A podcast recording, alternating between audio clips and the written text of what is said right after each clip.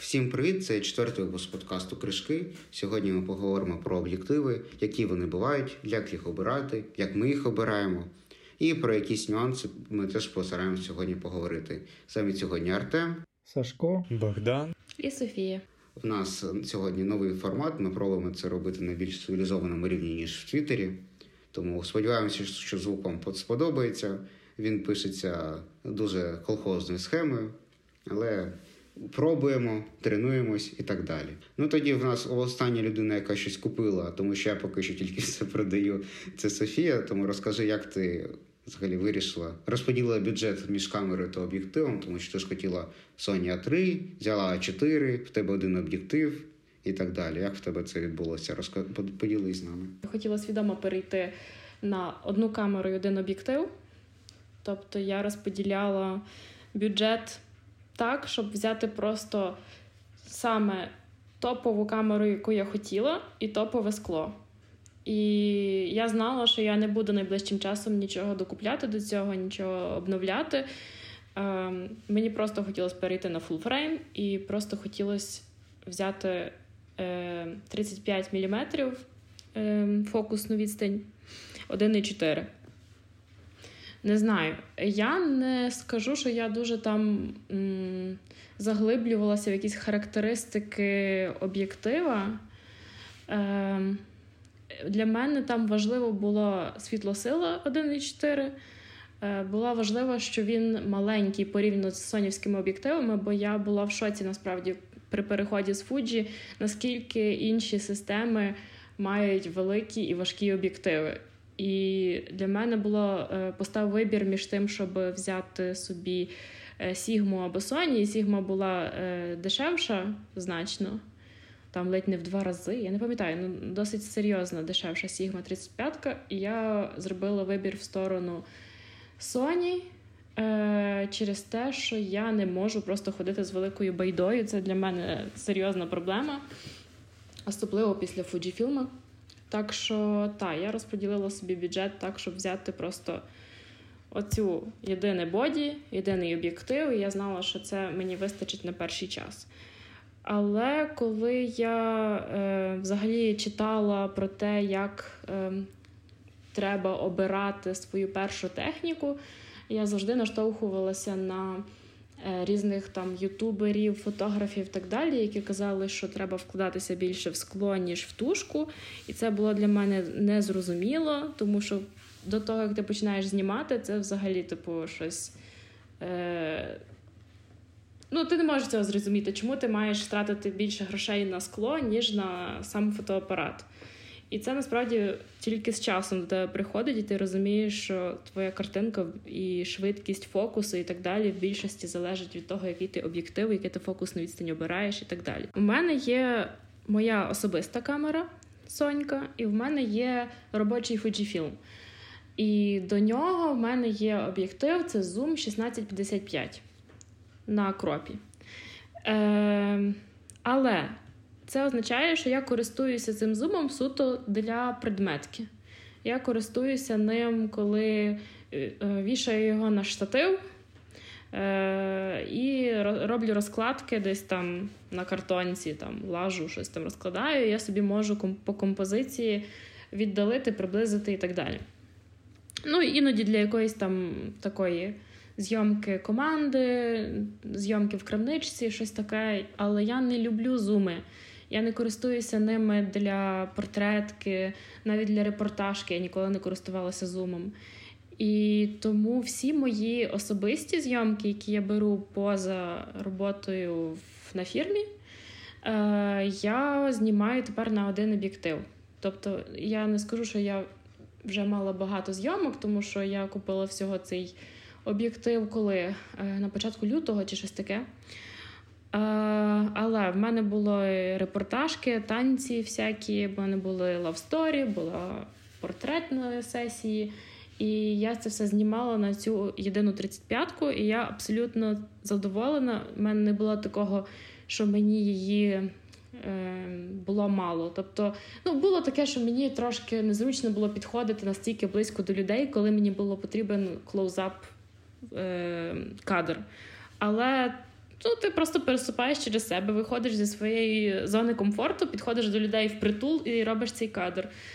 Я би сказала, що мені абсолютно поки що вистачає 35 мм для моїх потреб.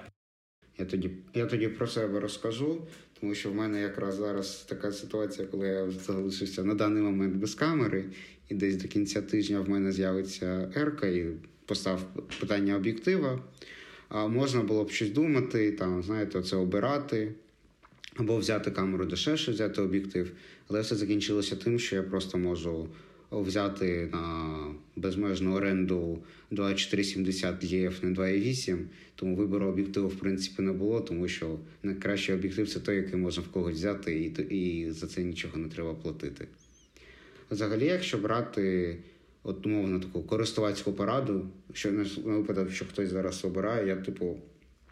Раджу якраз таки завжди першою справою дивитись, що використовують люди довкола, тому що це і не тільки об'єктивів стосується, тому що завжди можна, якщо це спал, якщо тобі потрібен спалах, а в тебе його немає, можна когось знайомого, друга, родича е, цей спалах взяти на якийсь час і ну, виконати там роботу або якусь творчу задачу.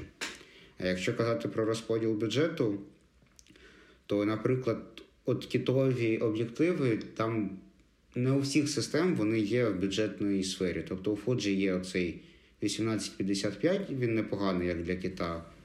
Ну він преміальний рахується.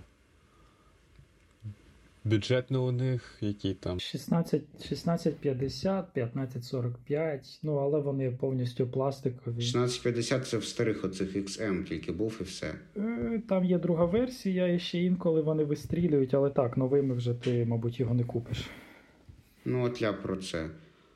Тому я, типу, в принципі, я думаю, що першим при виборі камера або об'єктив треба умовно поставити задачу в тому плані, що якщо потрібні, якщо людина вже знає, які фокусні потрібні, тобто вона вже має якийсь досвід зйомки, але може не має досвіду вибору чогось нового, умовно, то треба зайти найкорисніше, що треба зробити, якщо ти вже щось знімав і обираєш новий об'єктив, це треба зайти в Lightroom, відкрити статистику і подивитися, які фокусні відстані ти використовуєш. Тому що в мене були і і зуми, і фікси, і все дійшло до того, що плюс-мінус у мене використовується тільки 24, ну якщо брати еквівалент, тому що я знімав і на повну кадрів, і на кропнуті камери. Найбільша кількість кадрів це 24, 35 і 85 мм. Ну, 80 або 85. А всі інші фокуси, навіть якщо це було зуми, навіть якщо це було 50 мм, з моменту, коли в мене був не тільки 50 мм, в мене майже немає на нього на цій фокусівці ніяких кадрів.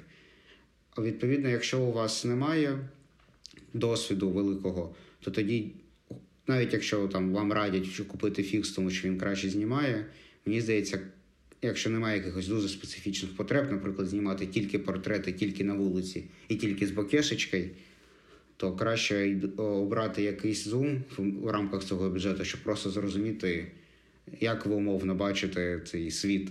Тому що комусь дуже подобаються широкі об'єктиви, комусь ну, взагалі не заходять, хочеться знімати на телевік. Ну і плюс я не бачу сенсу, коли купляють, наприклад, на дуже дешеву камеру, дуже дорогий об'єктив, і навпаки, коли купляють дорогу тушку і починають економити на комплектуючих. Це в мене, коли є це філософське питання, там камера або об'єктив, згадується відео Digital Ref TV, коли вони порівнювали 550D з Елькою і і 1DX, ну він тоді був, це був рік 2011, з якоюсь дешевою Сігмою. І там якби видно, що з одного боку 550D з, з Елькою в більшості випадків знімає краще, але він не дає ту універсальність, яку дає 1DX з цим 300 мм, тому що там широкого гула до 300. Тому, в принципі, першим треба поставити задачу і бюджет і зрозуміти, що тобі подобається, і залежно від цього вже якось це розподіляти. Ну, це варіант годиться, якщо ти вже фоткав, щоб ти міг подивитися. Якщо ти обираєш перший раз, то, то треба думати. Ну, для першого разу, я думаю. Навряд чи хтось для першого разу бере прям саму дорогу техніку. А якщо є недорогий кіт, то мені здається, варто його взяти, просто щоб подивитись, типу, що тобі подобається, що тобі не подобається. Єдине, що тоді треба боротись з лінією цією, коли починаєш це знімати на самій високій фокусній відстані. Тобто взяв 18-55 і ходиш, знімаєш на 55, так типу теж не треба робити. Треба експериментувати з собою і своїм баченням. Що це людина, яка раніше знімала, і вона приблизно здогадується, що вона хоче, типу, хоча б яке фокусне і так далі, чи які фокусні, е, і зум це чи фікс, то у мене якби є своя певна стратегія у підборі об'єктивів і камери. Це завжди максимально, я буду звучати банально, але завжди максимально е, вкладайся у скло, тому що скло ти будеш. Ну, якщо ти вже вирішив бути на цій системі, типу, і ти знаєш, що система не помре через два роки, бо на неї перестають щось робити, як там на мікру чи ще на щось.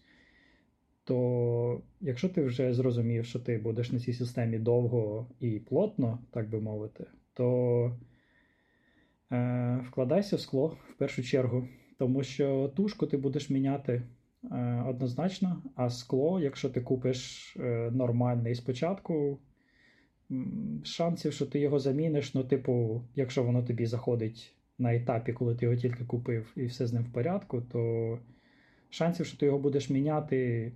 Менше, ніж ти будеш міняти тушку. Це не завжди дуже універсальна порада, тому що бюджети, по-перше, у всіх різні. І по-друге, якщо ти не постійно знімаєш одне й те саме, у тебе задачі також динамічно змінюються. Тому, в принципі, я з тобою погоджусь тут, що, типу, збалансовано треба щось вибирати посередниці. Ем, але особисто якби про себе скажу, що е, скло в першу чергу я б дивився на скло. А відносно того вже дивився на тушку. Воно все одно вийде більш-менш збалансовано, тому що, ну, типу, у мене, наприклад, так скажемо, є там умовних там, якісь там тисячі доларів, да, і я хочу купити там об'єктиви, камеру.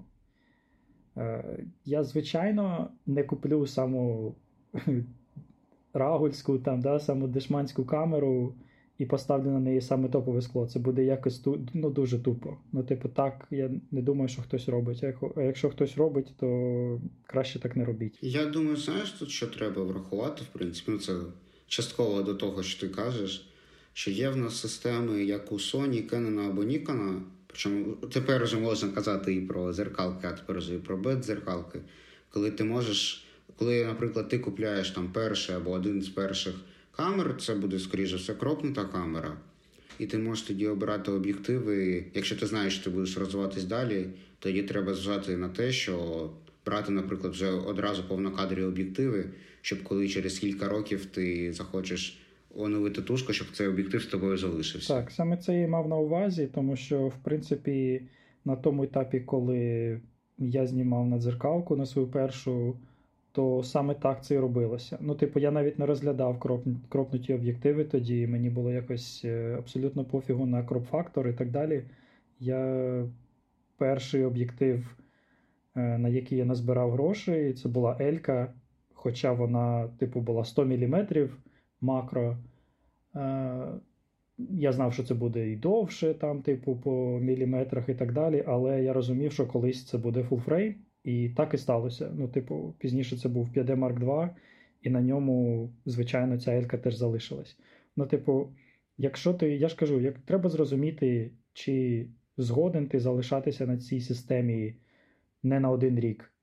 А, типу, якщо у тебе по плану пригати з однієї системи на іншу, або пробувати ще щось, то, звичайно, немає сенсу вкладатися ні в супердорогу тушку, ні в супердороге скло. Тому що, ну, типу, який в цьому сенс?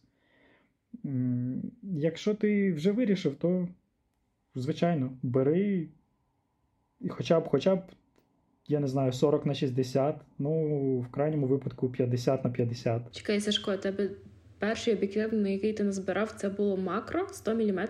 Це було макро, плюс, е, ну, якби сотка, вона універсальна. Е, була і портрет, і і макро, і якби не там же ж не просто макро, там один до одного макро, а також, також можна і предметку валити, і так далі. Ну, тобто, із Ельок вибір пав, пав на неї тому що 24-105 мені казався дуже рагульським і темним. А сотка на той час була, та і зараз, мені здається, така лінза, що, типу, більше, ніж тобі навіть потрібно усього там. Важливо зазначити, що в принципі, якщо дивитись на Ельки у Кеннона, що в часи дзеркалок, що без дзеркалок, три найдеш... ну, на беззеркалках вже ні. На дзеркалках три найдешевші Ельки це було 1740, 2405 і сотка макро. Сотка макро, ми кажемо про Ельку чи про звичайну? Як... Про Ельку. Ну, не така вона вже була і дешева, більше тисячі доларів на той час. Це найдешевший фікс, мабуть, на серед Якщо так брати, то точно не помилишся. Це для мене просто дуже неочікуваний вибір. Але скажи, будь ласка, який в тебе був взагалі об'єктив, коли ти збирав на цю сотку? На що ти в цей час знімав? В тебе був кіт чи щось? Що в тебе було? У мене був кіт 1855 дуже недовго. Після цього був куплений Plastic Fantastic Paltos на 1.8. І до нього була докуплена Sigma 7300, бо вона була дуже дешманська. Я її брав в Штатах, я якраз там був, і там був якийсь промоушен. Ну, типу, я брав Paltos, і ця Sigma, типу, там щось, ну, взагалі за якісь комічні гроші виходила. Я її взяв. І вона була і телефото, і там було дуже непогане макро на той час, типу, як на мене, на любителя там і так далі. Е, І після цього якось вибір пав на сотку, тому що я познімав макро, там предметочку і зрозумів, що о, це мені подобається. І хотілося б краще. Ну, в мене є Zoom 4090 з макро. Вінтажний, японський Zoom. Зону ніколи вінтажні хорошими не були. Ну, насправді непоганий. От. А, ну, типу, він йшов навантаження до камери, тому там я, я його не вибирав, він обрав мене. 135 мм, теж вінтажний, але 2,8, за це я його люблю. З китайських TTArtisan и насправді, насправді, я ото слухав, і, типу, переходь там купувати щось з переходом на full frame. А якщо ти сидиш на Fuji, full frame тобі не світить. І це чому я перейшла на Sony. Це, в принципі, проблема з Fuji, тому що з одного боку в них не було вибору, їм- доводилось якось робити умовно свій байонет кропнути, ну як і всю систему. Але по факту, от вони залишили себе без користувачів, які зможуть постійно їм заносити гроші, тому що спочатку людина приходить, заносить їм гроші за кроп, потім міняє камеру на full frame, але в неї залишається оптика. Або коли в неї кропи, вона вкладає гроші в об'єктиви, які будуть в неї в майбутньому на наступній вже камері. Тобто така собі екосистема виходить не дуже повноцінною, якщо порівнювати з іншими виробниками. В принципі, з такого, якщо говорити про байонети, то треба знати деякі їх особливості.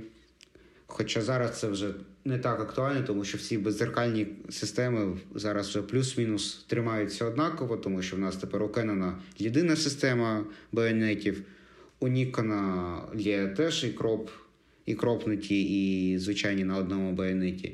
У Sony є і full frame, і кропнуті камери на кропнутому байонеті.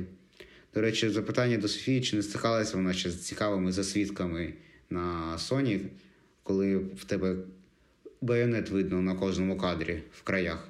Е, Вай, чого?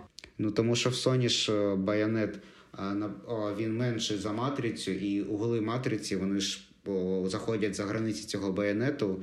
Через це в тебе об'єктиви, ну вони вузенькі, а потім вони стають широ, ширшими у Sony. І, наприклад, ще через це матричний стаб у Sony трошки гірше за інших, тому що цій матриці там нікуди рухатись. Окей, цікаво. Ні, в мене такого ще не було. А як це можна взагалі, як це може проявити? при конкретних умовах на деяких об'єктивах, от знаєш, наприклад, є така проблема або не проблема. Якщо в тебе дуже ширококутний об'єктив і на нього накрутити надто товстий фільтр, то в тебе буде з'являтися віньєтка на кадрі. Ну, у мене не було аж настільки широких об'єктивів. Ну, це раніше було, тому що фільтри були товстішими. Оця, знаєш, як рамочка, яку ти вкручиш, вона могла бути доволі товстою. От у Sony теж при конкре- деяких об'єктивах, при деяких умовах зйомки, тобто сонячний день і якось сонце прям світить, може бути засвідка по краях, знаєш, такі закруглення сріблястого кольору. Це от так відблискує байонет. У мене єдиний об'єктив GM. Я думаю, що коли вони роблять об'єктив GM, то вони дивляться, щоб такого не було, бо за що вони будуть вимагати стільки денег. Скажіть, будь ласка, ваше ставлення до цих всіх е, типу дефектів лінз, типу нуар, бліки, засвідки, віньєтка і так далі, тому подібне. Ну і також різкість, нерізкість, блюр якийсь. Як вам це? Люблю все. Все? То різкість чи не різкість? І, не- і коли різко, і коли не різко. Насправді зараз лінзи надто різкі. От взагалі не потрібна ця різкість. Там хіба що може для комерції. В усьому іншому вона не потрібна. Лінзи стають надто різкі, прям клінічно різкі. От, е, до поганого. Так що можна пори роздивлятися на обличчі. На сенс. Е, Ти купуєш, наприклад, не знаю, там.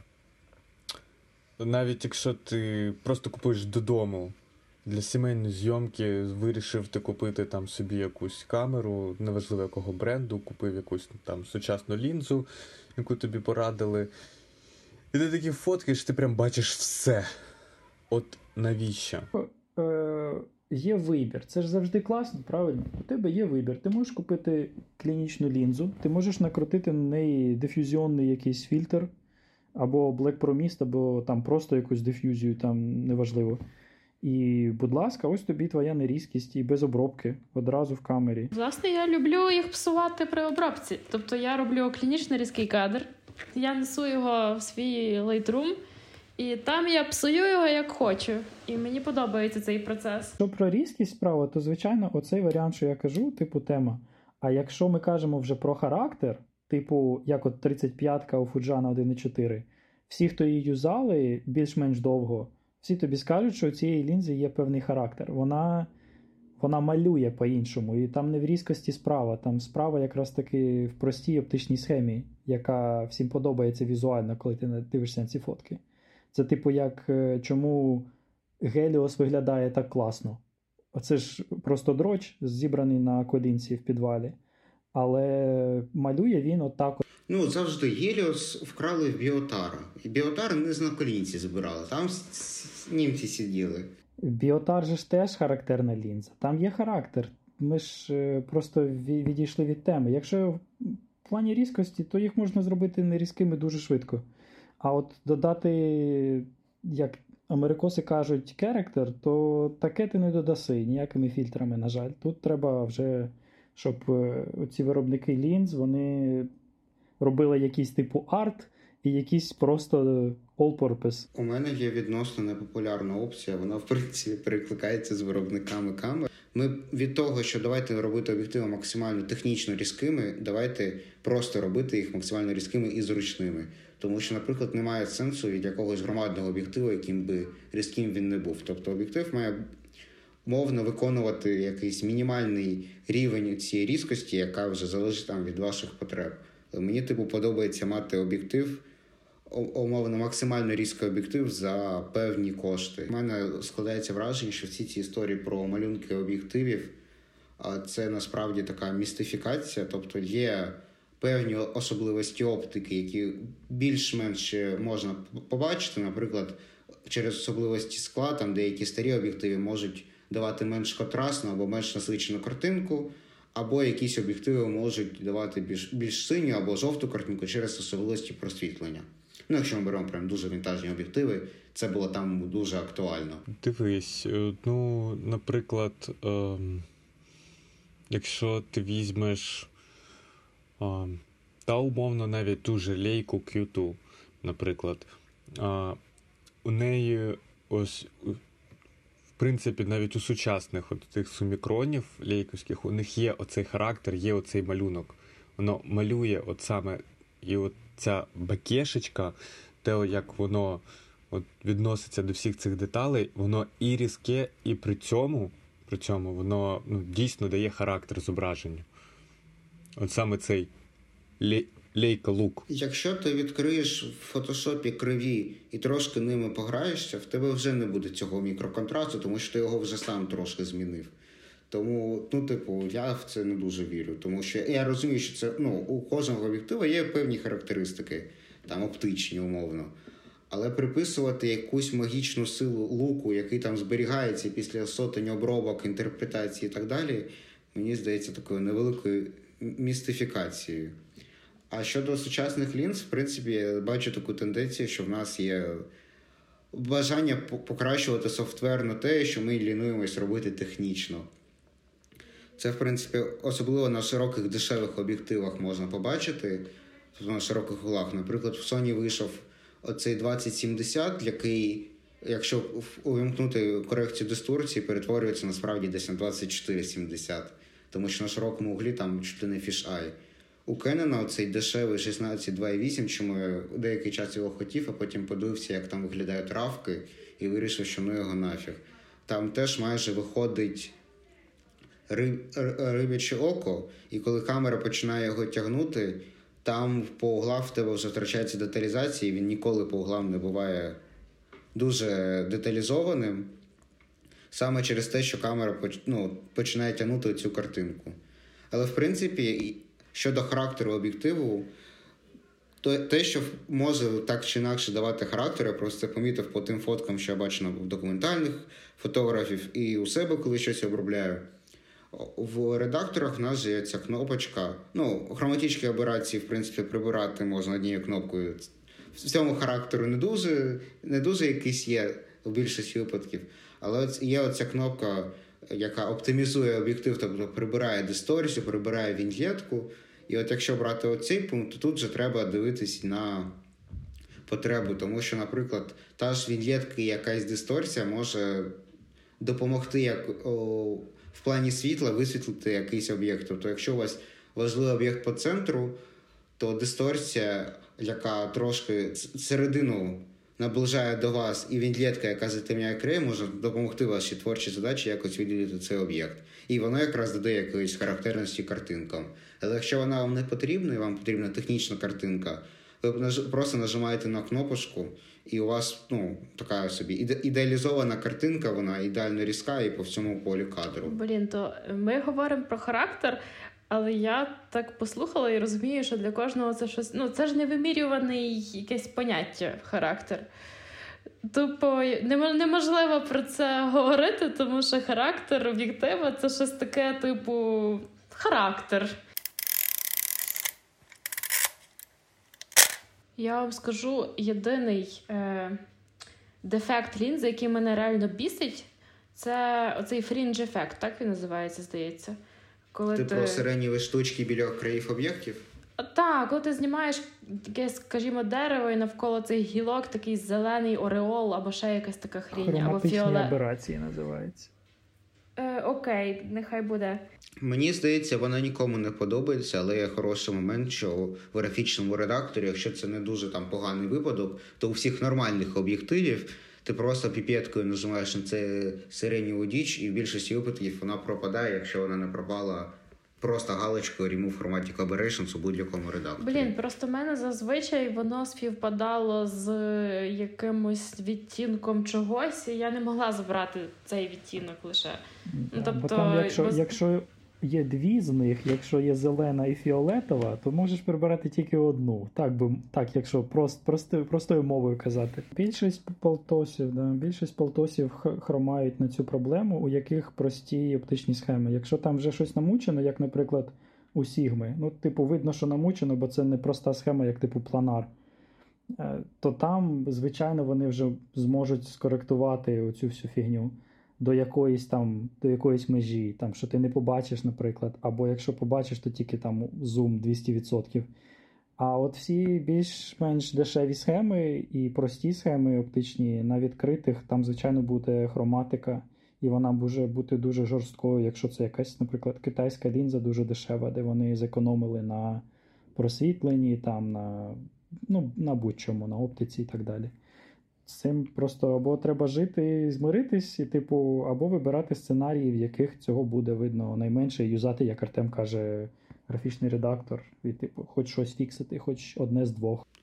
Якщо ми вже зачепили зйомку проти світла, то тут теж, якщо у вас буде якась репортажна або документальна задача.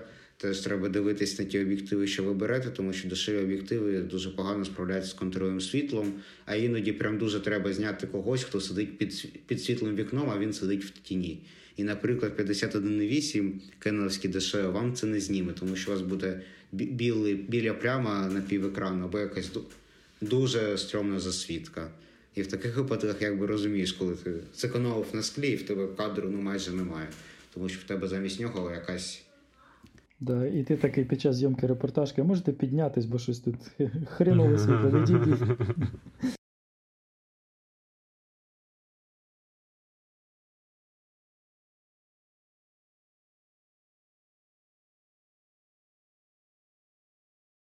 Тому, в принципі, коли ми кажемо про якісь недоліки об'єктивів, треба дивитись, типу, чим ви займаєтесь. Тому що якщо ви просто там для себе знімаєте, або у вас якась дуже творча історія, то в принципі ви завжди можете погіршити якість а, цього об'єктиву, там якусь цю. Що там? А, можна якийсь фільтр накрутити, можна цей пакет натягнути, може ще щось зробити. Можна похекати. Вазелінчик. Ой, господи, збочинці. Мені просто після плівки, оце знаєте, у будь-яке погіршення кадру, воно мене починає просто трошки дратувати. Мені, скажімо так, я трошки перехворів цим всім, тому мені більше це максимально не цікаво. В мене це зараз, от, мабуть, останній ну, трошки більше року, оце є бажання з винятками, звісно, якщо я щось хочу зняти не так, але хочеться, знаєте, максимально ідеальний кадр, максимально там якісь нейтральні правильні кольори.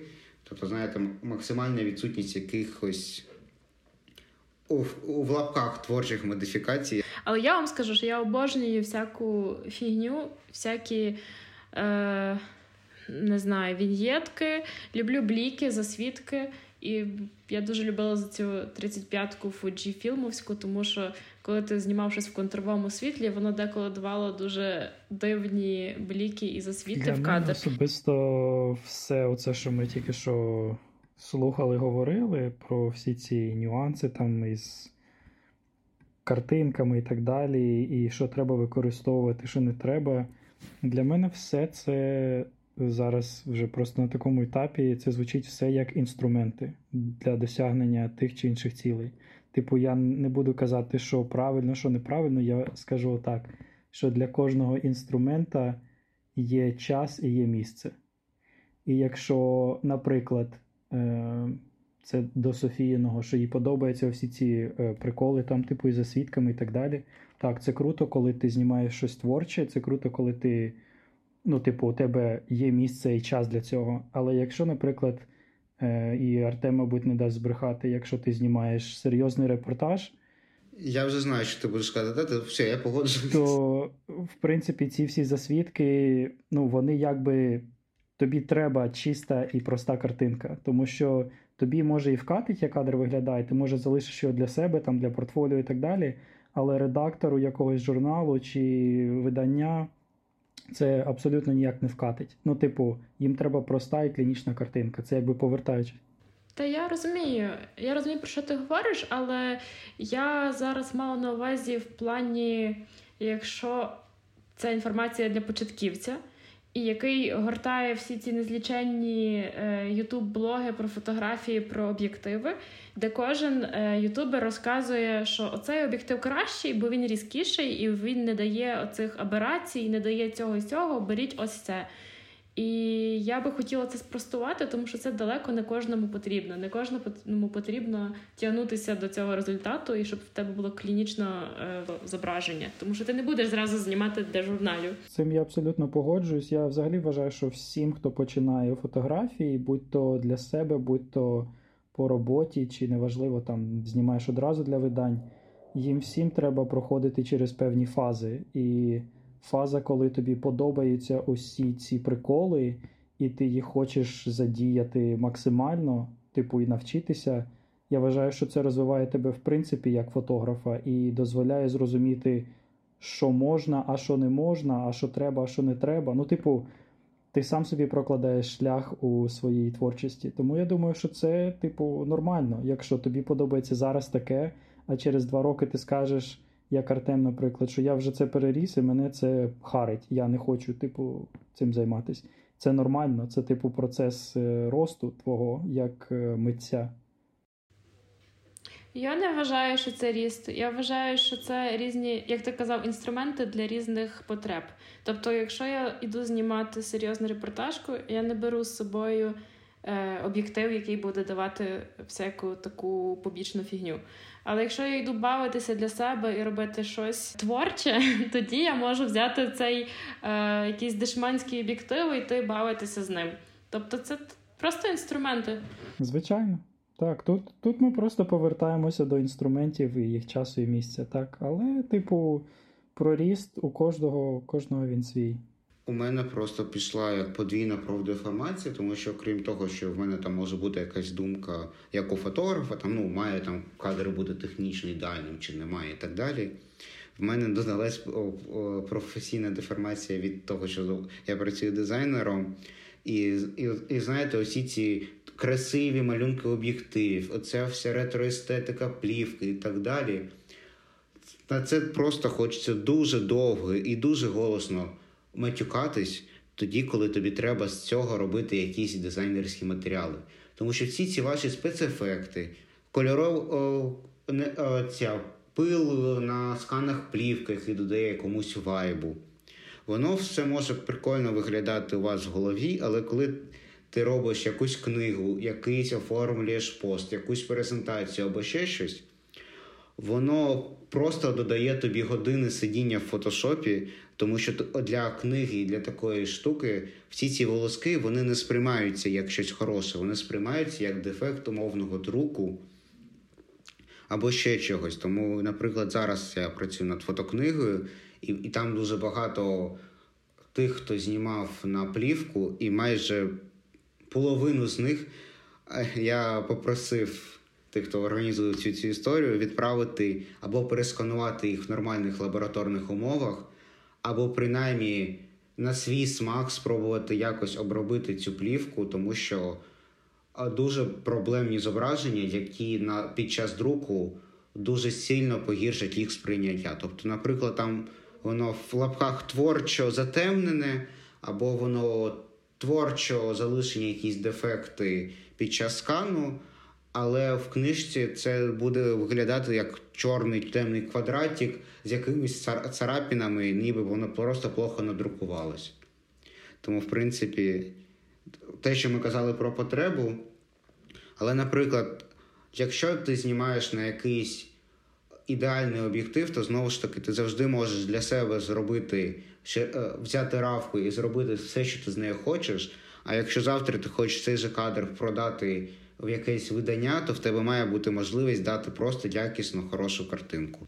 І знову ж таки, я продавала видання фото з цього 3514, яке ми раніше назвали об'єктивом з характером.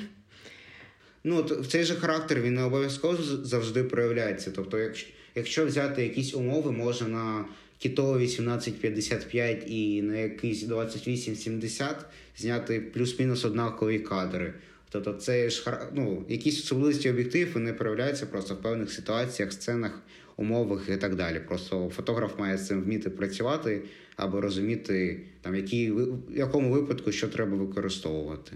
Так ніхто ж не казав, що цей характер там і ці і ці всі творчі штуки потрібно використовувати всюди підряд. Звичайно, ну ні. Всьому, як казав Сашко, своє місце і час. Ну, це вже не до техніки питання, не до творчості, це вже питання здорового глузду і до людини, яка це буде робити. Ну, як ти там приводив приклад ту фотографію, яку ти брав у мене. Ну, типу, якби я знав, що я теоретично можу цю фотографію кудись віддавати на якусь таку, звичайно, вона була б зроблена на китайський об'єктив, або я б там викрутив би діафрагму на більш закрит для більшої різкості, і точно би двічі перевірив фокус засвідками фотографувати репортаж. Вона знає про ці засвідки. Вона така, да це прикольно, ви не шарите. Ну це питання до людини. Тоді пропоную підбити підсумки.